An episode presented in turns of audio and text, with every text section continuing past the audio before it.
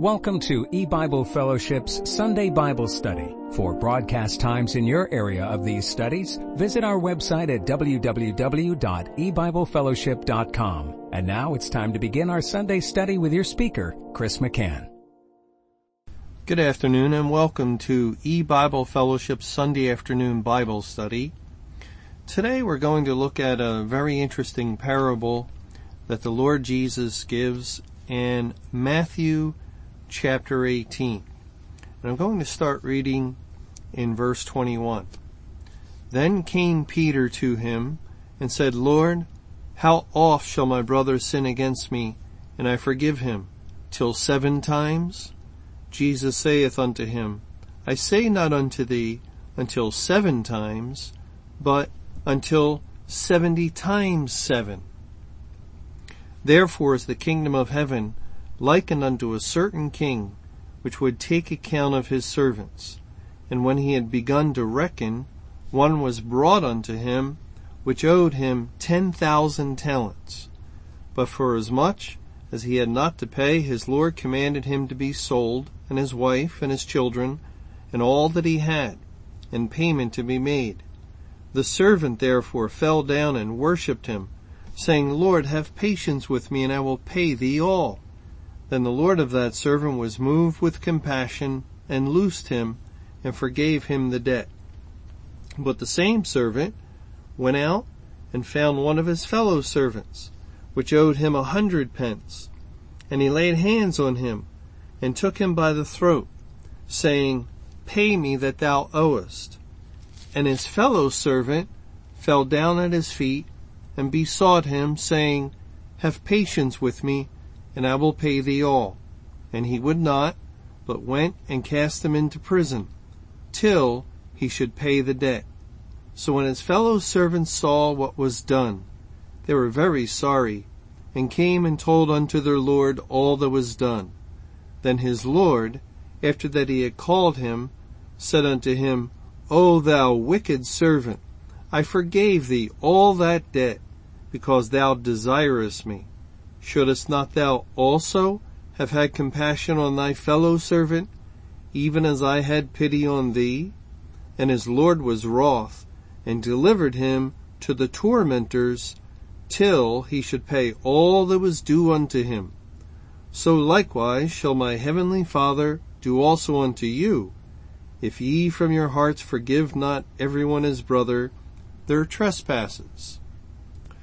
Jesus spoke this parable in response to Peter asking him how often he should uh, forgive his brother that had trespassed against him or who had sinned against him. And Christ responded until seven times, not until seven times, but, but until 70 times seven. And then beginning this parable in verse 23 of Matthew 18, it says, Therefore is the kingdom of heaven likened unto a certain king, and uh, that tells us that uh, the parable is being spoken in follow up uh, in response to Peter's question, how often should he forgive a brother that, that had sinned against him? And so this parable has a lot to do in instructing us on God's forgiveness and how the people of God are to forgive our fellow man as God has forgiven us. And that, that's a biblical principle that, that God lays out in many places in the Bible. For instance, in Ephesians 4 verse 32, it says, and be kind one to another, tender hearted, forgiving one another, even as God for Christ's sake hath forgiven you. So God forgives us. We are to forgive one another. And, and that is an important teaching of this parable that it is hypocritical and God will take account of any servant, anyone who professes to be a child of God. And and uh, therefore in that profession, when we say we're a Christian, we're saying God has forgiven me my sin. I'm a child of God. I'm a Christian in the family of Christ uh, because God has forgiven me all my sins. And as uh, this parable says, if if that's true, and then we turn around and fail to forgive one of our fellow servants who trespasses against us, something that he does against us, then it's like we take him by the throat and, and we can see how wrong this servant who was forgiven a great debt. He was forgiven uh, a debt of 10,000 talents. And uh, even though, of course, we're living in a, a time in a modern day where we don't speak of talents um, in the form of money, and we talk about billions of dollars. And so 10,000 anything doesn't seem that big to us yet, yet uh, we can still see that this is a huge debt that is being spoken of. And we also know that when the fellow servant, who uh, I think he only owed a hundred pence, that, that that's nothing. That's a very little debt in comparison to what the man owed to the king. He owed 10,000 talents and his fellow servant owes him a hundred pence. Let's, let's say that's like, uh, someone who owes a creditor a billion dollars and is forgiven that debt of a billion dollars and then he has uh, another man uh, who owes him a hundred dollars and the other man beseeches him just like he besought his creditor to forgive him a billion and, and that kind and generous creditor did forgive him a billion.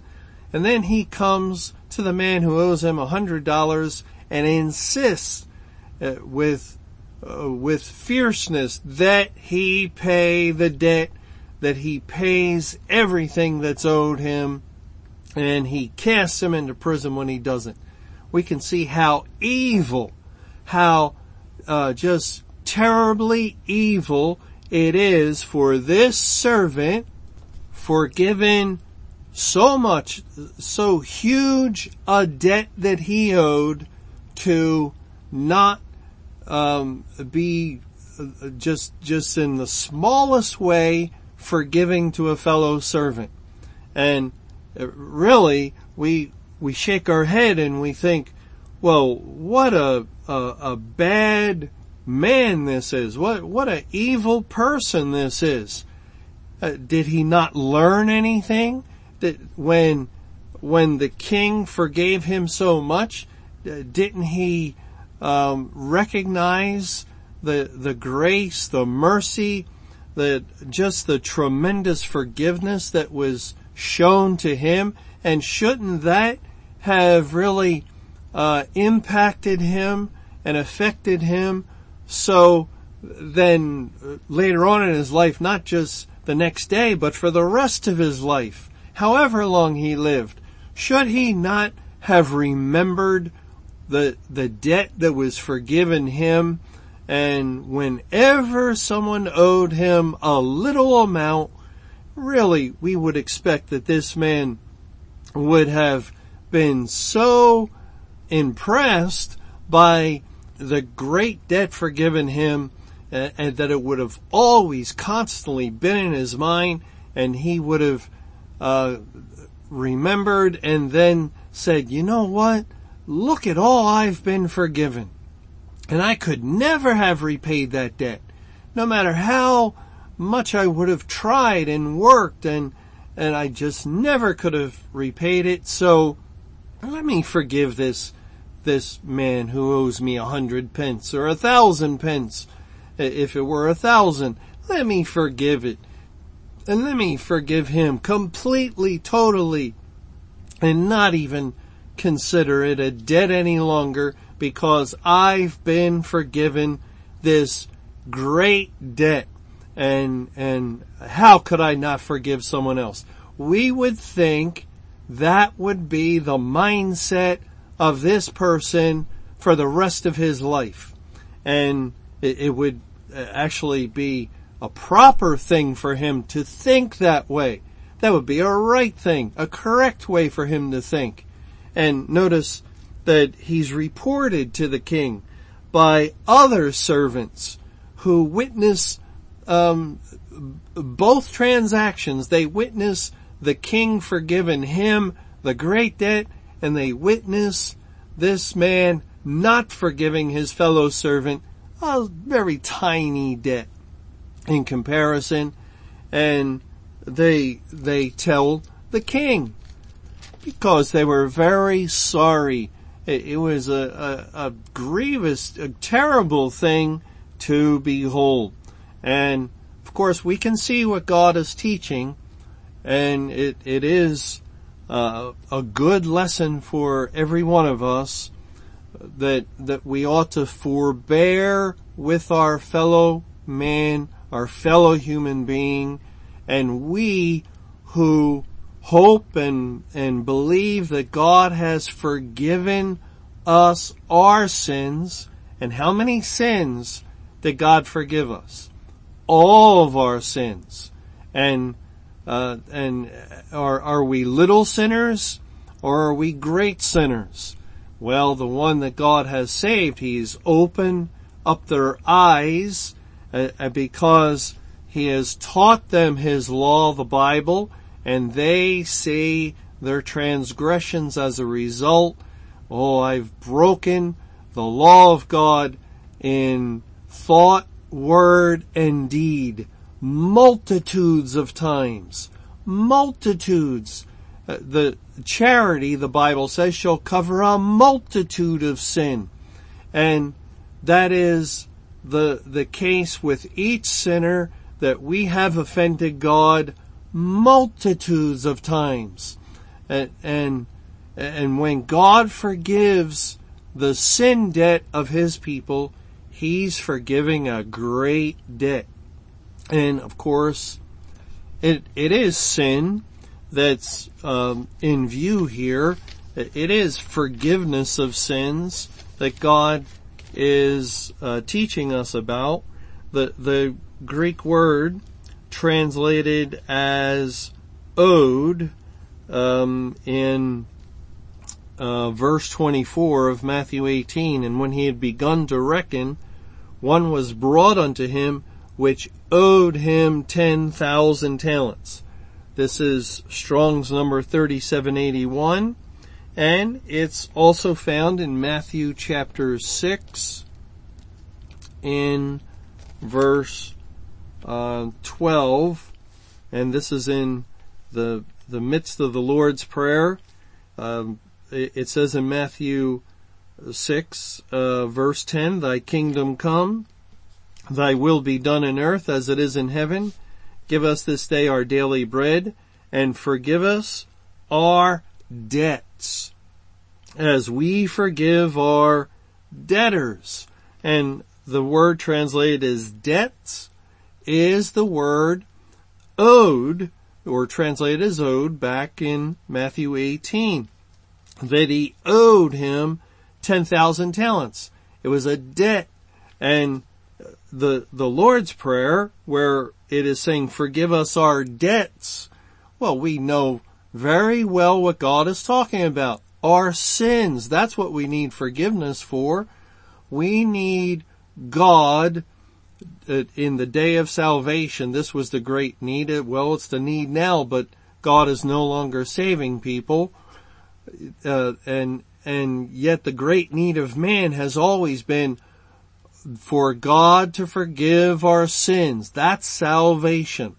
That, uh, if that could happen in the life of someone, and it did in the lives of God's elect, then they would become saved, they receive eternal life, they, they're uh, forgiven all sin. Their slate is wiped clean. Their sins are washed away. They're a new creature. Every sin, every transgression, every iniquity has been forgiven and cast into the depths of the sea uh, to be remembered no more. It's as far as the east is from the west.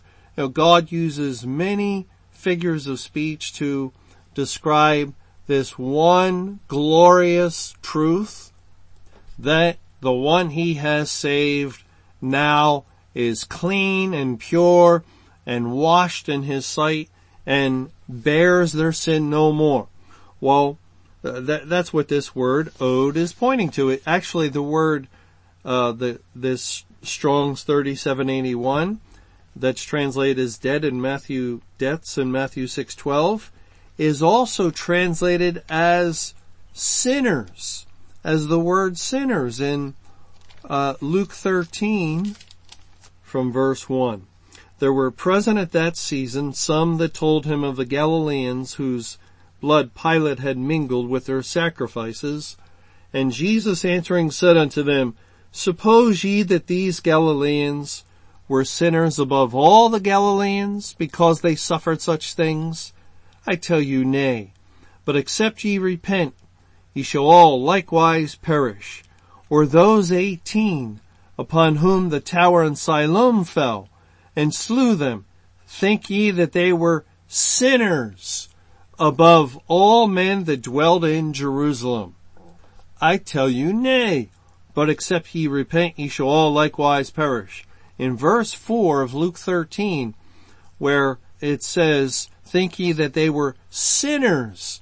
The word sinners is the same Greek word, and really it should be translated as debtors that, and yet God translates the word as sinners because that's exactly what's in view. It is sin that, that he is talking about. That's what this servant owes God, uh, who's typified by this king, is a huge, a tremendous, an unpayable sin debt. Uh, uh, the, the man cannot pay 10,000 talents and neither can any sinner pay God the debt that he owes um, because of his sin. That is, of ourselves. No one can satisfactorily repay the sin debt. And the law of God will exact justice. It demands payment for sin and yet no man can pay the, the debt and, and live and, and continue on in life. That's not possible. It is, uh, it, it's an insurmountable debt. It's too large, too big for any human being to pay.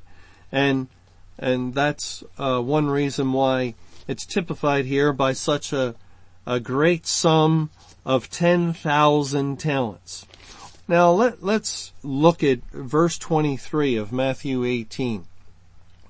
Therefore is the kingdom of heaven likened unto a certain king which would take account of his servants.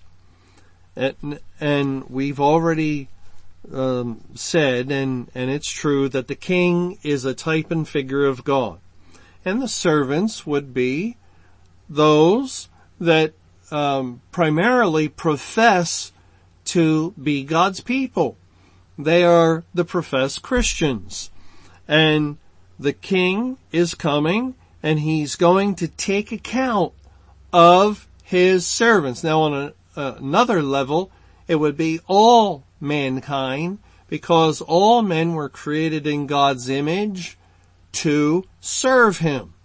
And we all bear that responsibility and obligation.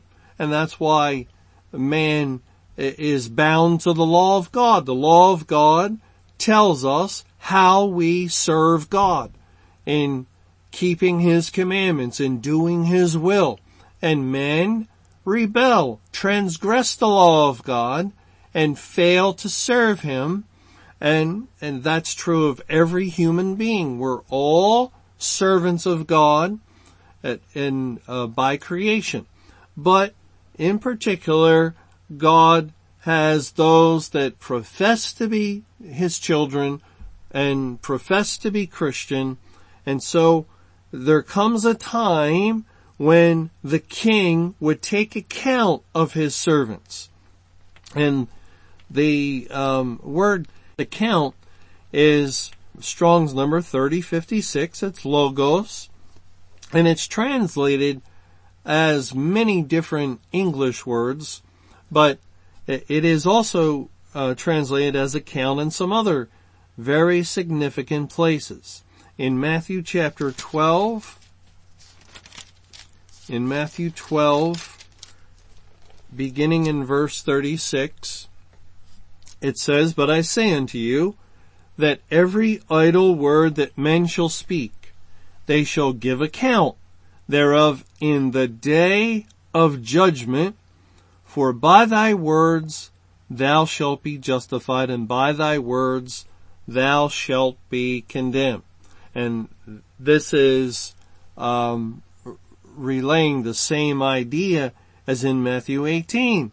It, the king is coming to take account of his servants. And here in Matthew 12, 36, every idle word, even that men shall speak, they shall give account in the day of judgment. And that's what's in view in Matthew 18. It's the day of judgment. Also look at Romans chapter 14, beginning in verse 10.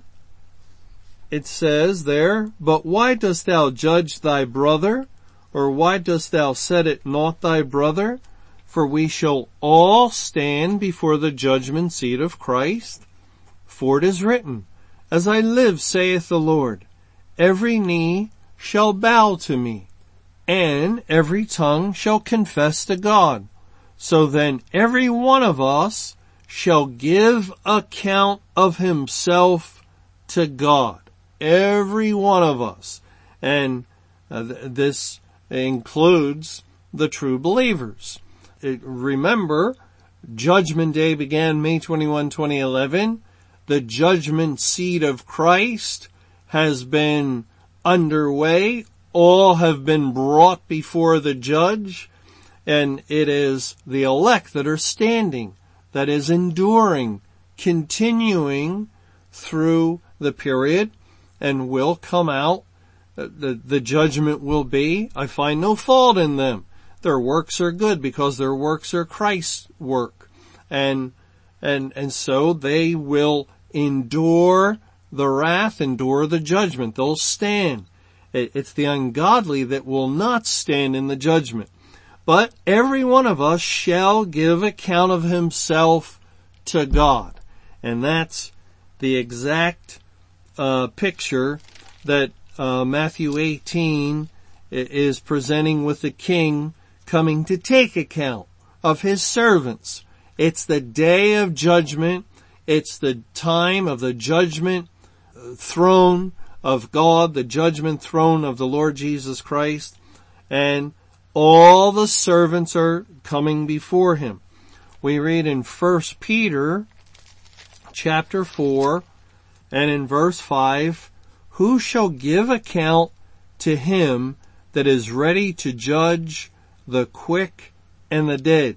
And the quick would be the living, and of course the dead are uh, the dead. And and we, we find this statement a couple of times at least in the Bible, and it, it's indicating that in the day of judgment, God takes account of the living and of the dead. The elect are present, living on the earth in the day of judgment, and so are the spiritually dead, the unsaved people. All must give account, whether they've done good or done bad. The day will reveal it. And again, who can do good? Not one, unless Christ has saved them and imputed his righteousness to them, then they're, they're counted as doing good in him, his righteousness, his obedience, and so forth. Well, uh, that's, that's what's in view here in Matthew 18. Let's go back and look at verse 24. And it says, and uh, when he had begun to reckon, one was brought unto him which owed him ten thousand talents. Now, uh, again, let's consider the situation. The king is gone. He's taking account of his servants. We've seen that the giving of account is in the day of judgment. So it's God judging. God judging in the day of judgment is what the parable is pointing to. And then verse 24 says, and when he had begun to reckon. Now the uh, word reckon is Strong's number 4868. And it, it's also found in 4868 in Matthew 25 in another parable where a Lord comes and, and reckons with his servants concerning talents.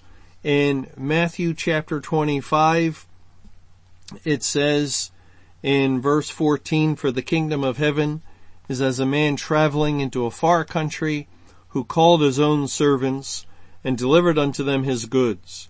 And unto one he gave five talents, to another two, and to another one, to every man according to his several ability, and straightway took his journey. Then he that had received the five talents went and traded with the same and made them other five talents, and likewise he that had received two, he also gained other two. But he that had received one went and digged in the earth and hid his Lord's money. After a long time, the Lord of those servants cometh and reckoneth with them. Now this word reckoneth actually is a, a combination. It, it's the word uh, that we find translated as account back in Matthew 18:23, the the logos 3056 as well as the 48 and um, 68 word. So it, it's both words that are in view. The Lord of those servants cometh and reckoneth with them. That is, give account. Give account of your stewardship. Give account of what has been entrusted to you, the talents, and, and yet the taking account or the reckoning again relates to judgment day. It relates to God finding out or, well, he's always known, but, but now it's time to, um, have things revealed. The day will reveal. Are you a servant that is gold, silver, precious stones or a servant that is wood, hay, stubble? The day will reveal this. Now, what's very interesting is that Matthew 18 verse 24 says, and when he had begun to reckon, he begun to reckon, this is the king coming to take account. So this is God coming in judgment and beginning to judge, beginning to reckon. And what does that remind us of? When did God begin to judge? Well, the Bible tells us very definitely in 1 Peter chapter 4, in 1 Peter 4, and in verse 17, the first part of the verse says, For the time is come that judgment must begin at the house of God. And if it first begin at us, what shall the end be of them that obey not the gospel of God? Judgment must begin at the house of God. And this word is the same Greek word uh, that's translated as begun back in Matthew 18:24. And that's exactly the beginning point of judgment day. the overall judgment of God, the final judgment that he has reserved for mankind and especially for his servants, the servants of God. He starts with them. He reckons with them first before turning his attention to the rest. Uh, what shall the end be of those that obey not the gospel? These servants claim to obey the gospel. So I'll start with them basically is what God is saying. Judgment begins at the house of God. it's the same principle. It's the same thing in view as in the book of Ezekiel in chapter 9 when men with slaughter weapons are commanded by God to uh, uh, go into his sanctuary in Ezekiel 9 beginning in verse 5 it says and to the others he said in mine hearing go ye after him through the city and smite let not your eyes spare neither have ye pity slay utterly old and young both maids and little children and women but come not near any man upon whom is the mark and begin at my sanctuary. Then they began at the ancient men which were before the house. Judgment begins at the house of God. It begins on the churches and congregations of the world. The, the wrath of God began on the corporate church and because God has opened up the biblical calendar of history and God has revealed um, the timeline for the end of the world to the understanding of his people. We know when judgment began at the house of God. We know because we know when the church age ended. And the church age ended May 21, 1988. And, and that's when judgment began on the churches of the world. That's when the Great Tribulation began. And uh, by God's grace, He's also revealed to us the timeline for the Great Tribulation of an exact 23 years.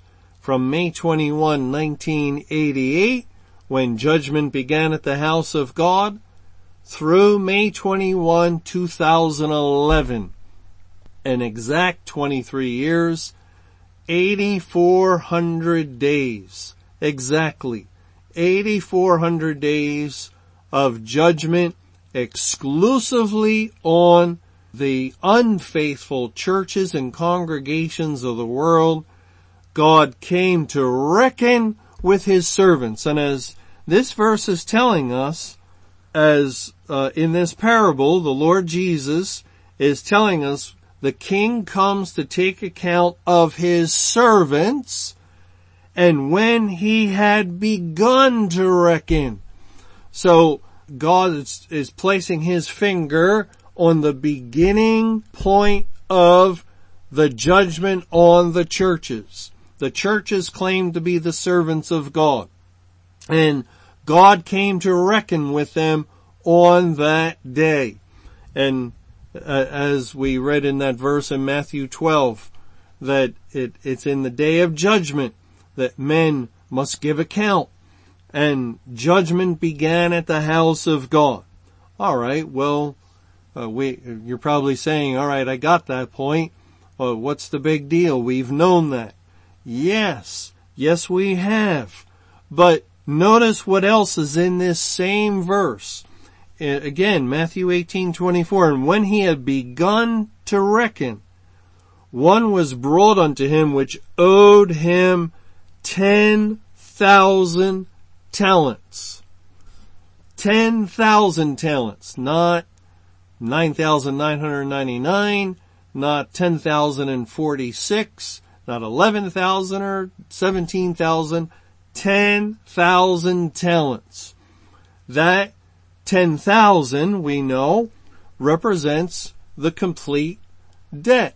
that, that this servant owes to the king as the number 10 in the Bible points to completeness. Now we say that all the time, but it's good to be reminded. Turn over to Luke chapter 15 and in Luke 15 there's a series of parables.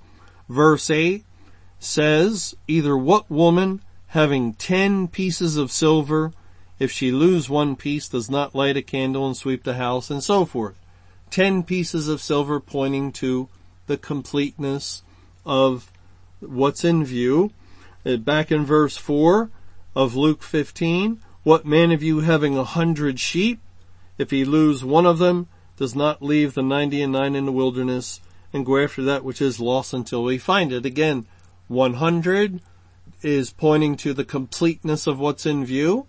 Uh, we, we find that 10 or a 100 or a thousand as it says in Revelation 20 and verse 6, Blessed and holy is he that has part in the first resurrection. On such the second death hath no power, but they shall be priests of God and of Christ, and shall reign with him a thousand years. The completeness of reigning with Christ, which is eternity, the, the thousand, hundred, ten, the number 10 or multiples of 10 maintains a consistent meaning of completeness in the Bible. In Jude, in Jude 14, and Enoch also the seventh from Adam prophesied of these, saying, Behold, the Lord cometh with ten thousands of his saints. Again, the complete number of saints or what's in view. Whether it's thousand or ten thousands, it's pointing to completeness of whatever God is talking about, whatever in view.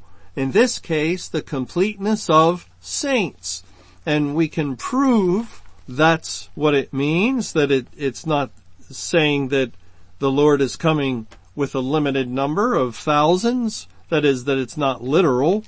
Uh, if we go to, to Zechariah 14 and verse 5 at the end of the verse, uh, it says, Jehovah my God shall come and all the saints with thee. And uh, again, the Lord comes in Jude 14, but it doesn't say with all the saints.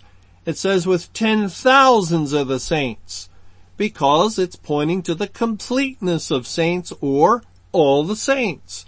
And it's how God wrote the Bible and, and so the ten thousands becomes synonymous with all or the complete number of God's elect, everyone he saved, uh, comprises all the saints.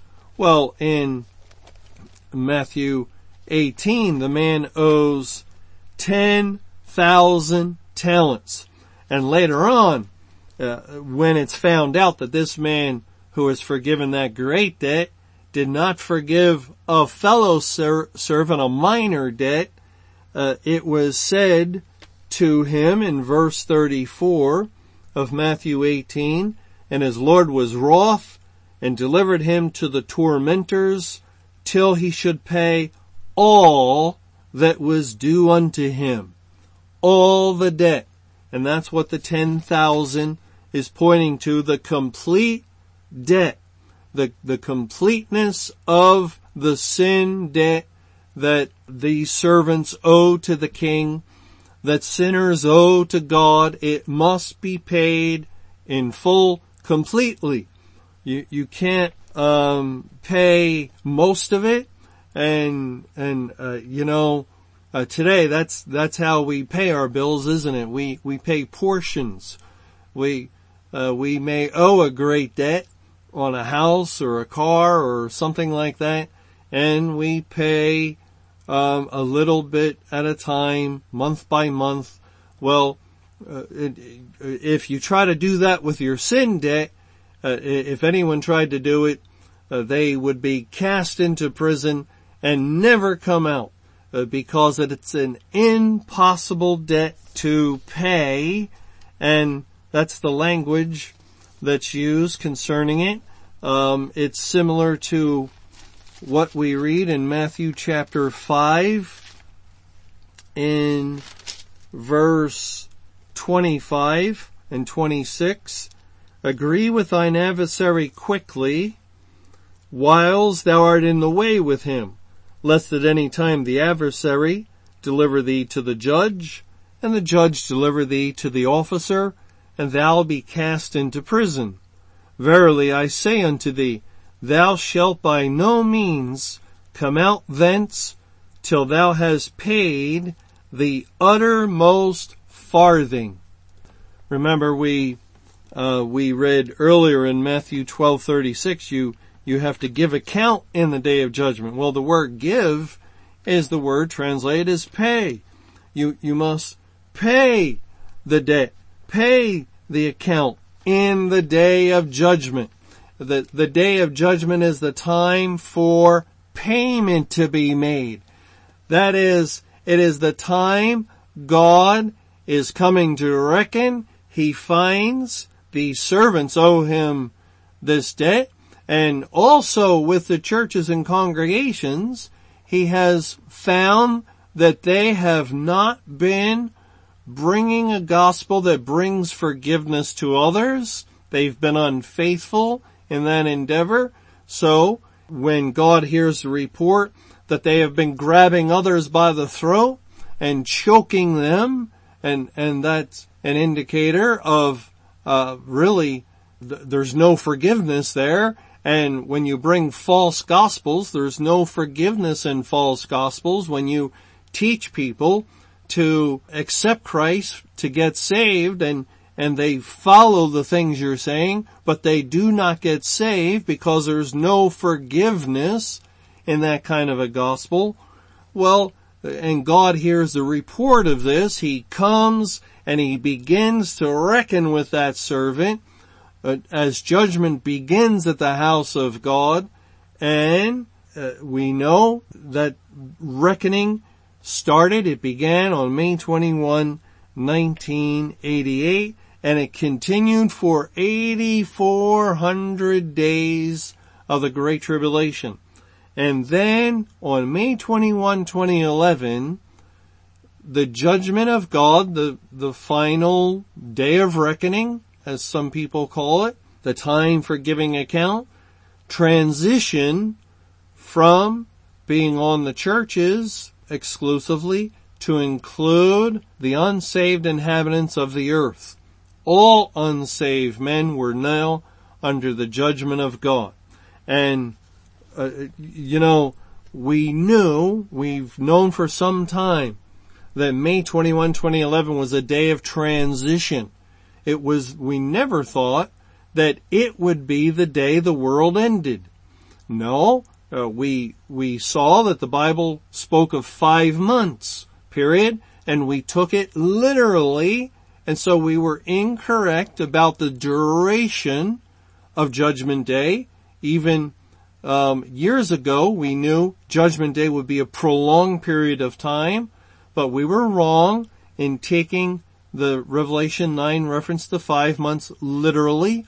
It was actually a figurative reference and, and so we've, uh, since May 21, 2011, searched and, and tried to find, well, how long will judgment day be? We know that God locked in May 21, 2011 as judgment day. We realize the Bible uh, proves spiritual judgments and that a spiritual judgment took place in which the door of heaven was shut and God stopped saving people um, in the world exactly as he had done in the churches. And yet our search had to do with how long will this period be? And we were really searching for the answer to how long before God completes the judgment. How long before the judgment on the world is completed. You know, the very statement, judgment begins at the house of God calls for a completion because the, there has to be an ending to it. The, the Great Tribulation was the beginning stage. It was 8400 days of judgment that begun on the house of God. And once that was finished, it was necessary to go or expand to the world and we began to look for its completion. When will the day of judgment be completed? And that's what we've been looking for all along. When will God complete the judgment that he started on the churches and congregations? Well, isn't it interesting that in this verse of Matthew 18:24 where the king is taking account and reckoning that God says he begun to reckon and that ties in with judgment beginning at the house of God and then the statement is made that the servant owed him 10,000 talents. 10,000. And 10,000 has to do with completeness. The, it's the complete debt. And uh, as we saw in all those verses, and there's many more in the Bible, 10, 100, 1,000, 10,000 points to the completeness of what's in view. And it, it was a, a few years ago now that as we continue to look in the Bible and beseeching God uh, for for answers to the question, how long, O Lord, till you complete your end time judgment on mankind and, and conclude these things? That we were reading in Revelation 14 and in Revelation 14 is a chapter in which God goes into um, serious detail concerning Judgment Day. He speaks of the cup of His wrath and giving it to drink to, in bringing torment to the unsaved people. Then he describes Judgment Day as a time of putting in the sickle to reap. And in that context of the Lord Jesus Christ coming, reaping as the harvest, the Bible says, is, is the end of the world. We read uh, in Revelation 14, starting in verse 19, and the angel thrust in his sickle into the earth and gathered the vine of the earth and cast it into the great winepress of the wrath of God. And the winepress was trodden without the city and blood came out of the winepress even unto the horse bridles by the space of a thousand and six hundred furlongs. Sixteen hundred furlongs. Well, after a while, we realize that the context of Revelation 14 is Judgment Day, and Judgment Day on the world began on May 21, 2011, and we soon realized that God speaks of knowing your end in the Psalms and the measure of your days. So he ties together the end and a measure of days. And here we have a measurement given, a space of 1600 furlongs. Could it be days? And, and so we, God gave us that number, 1600. God's the one who speaks of the end and in the in association with the measure of days. Uh, can't remember exactly what psalm. I think it's Psalm 39, but but it, it uh, it's in the Psalms. And so, what if the 1600 furlongs represented 1600 days? And, and so we we began to consider that, and well, as Mr. Camping used to say, lo and behold, 1600 uh, on this hand as the duration of judgment day and on the other hand 8400 we know was the length of the great tribulation you put them together and it comes to 10,000 days. 8,400 plus 1,600 equals 10,000 days. And more than that, the, the 10,000th day is October 7th, 2015, and that happens to be the last day of the Feast of Harvest, which uh, matches perfectly with the context of harvest in Revelation 14, and the last day of the Feast of Tabernacles, because those two feasts were held uh, together simultaneously in conjunction with one another, and it's also the 10,000th day. Wow. Wow. October 7th, 2015 is the last day of harvest, the last day of tabernacles, the last day of a 10,000 day period that began at the house of God on May 21, 1988. Now try to think of the odds. You know how the world likes to talk about odds. What are the odds that we could find a number in a chapter describing Judgment Day and a number that when put together with May 21, 2011, the date God had broadcast to the world, this is the beginning of Judgment Day for the world, that that would land on the last day of the Feast of Tabernacles, four years, four months and 16 days, which is four times four, later, uh, on Wednesday, which is the fourth day of the week. What are the odds of that? Well, that, that would be just, um, very, very large odds. And, and also that that day would be a 10,000th day.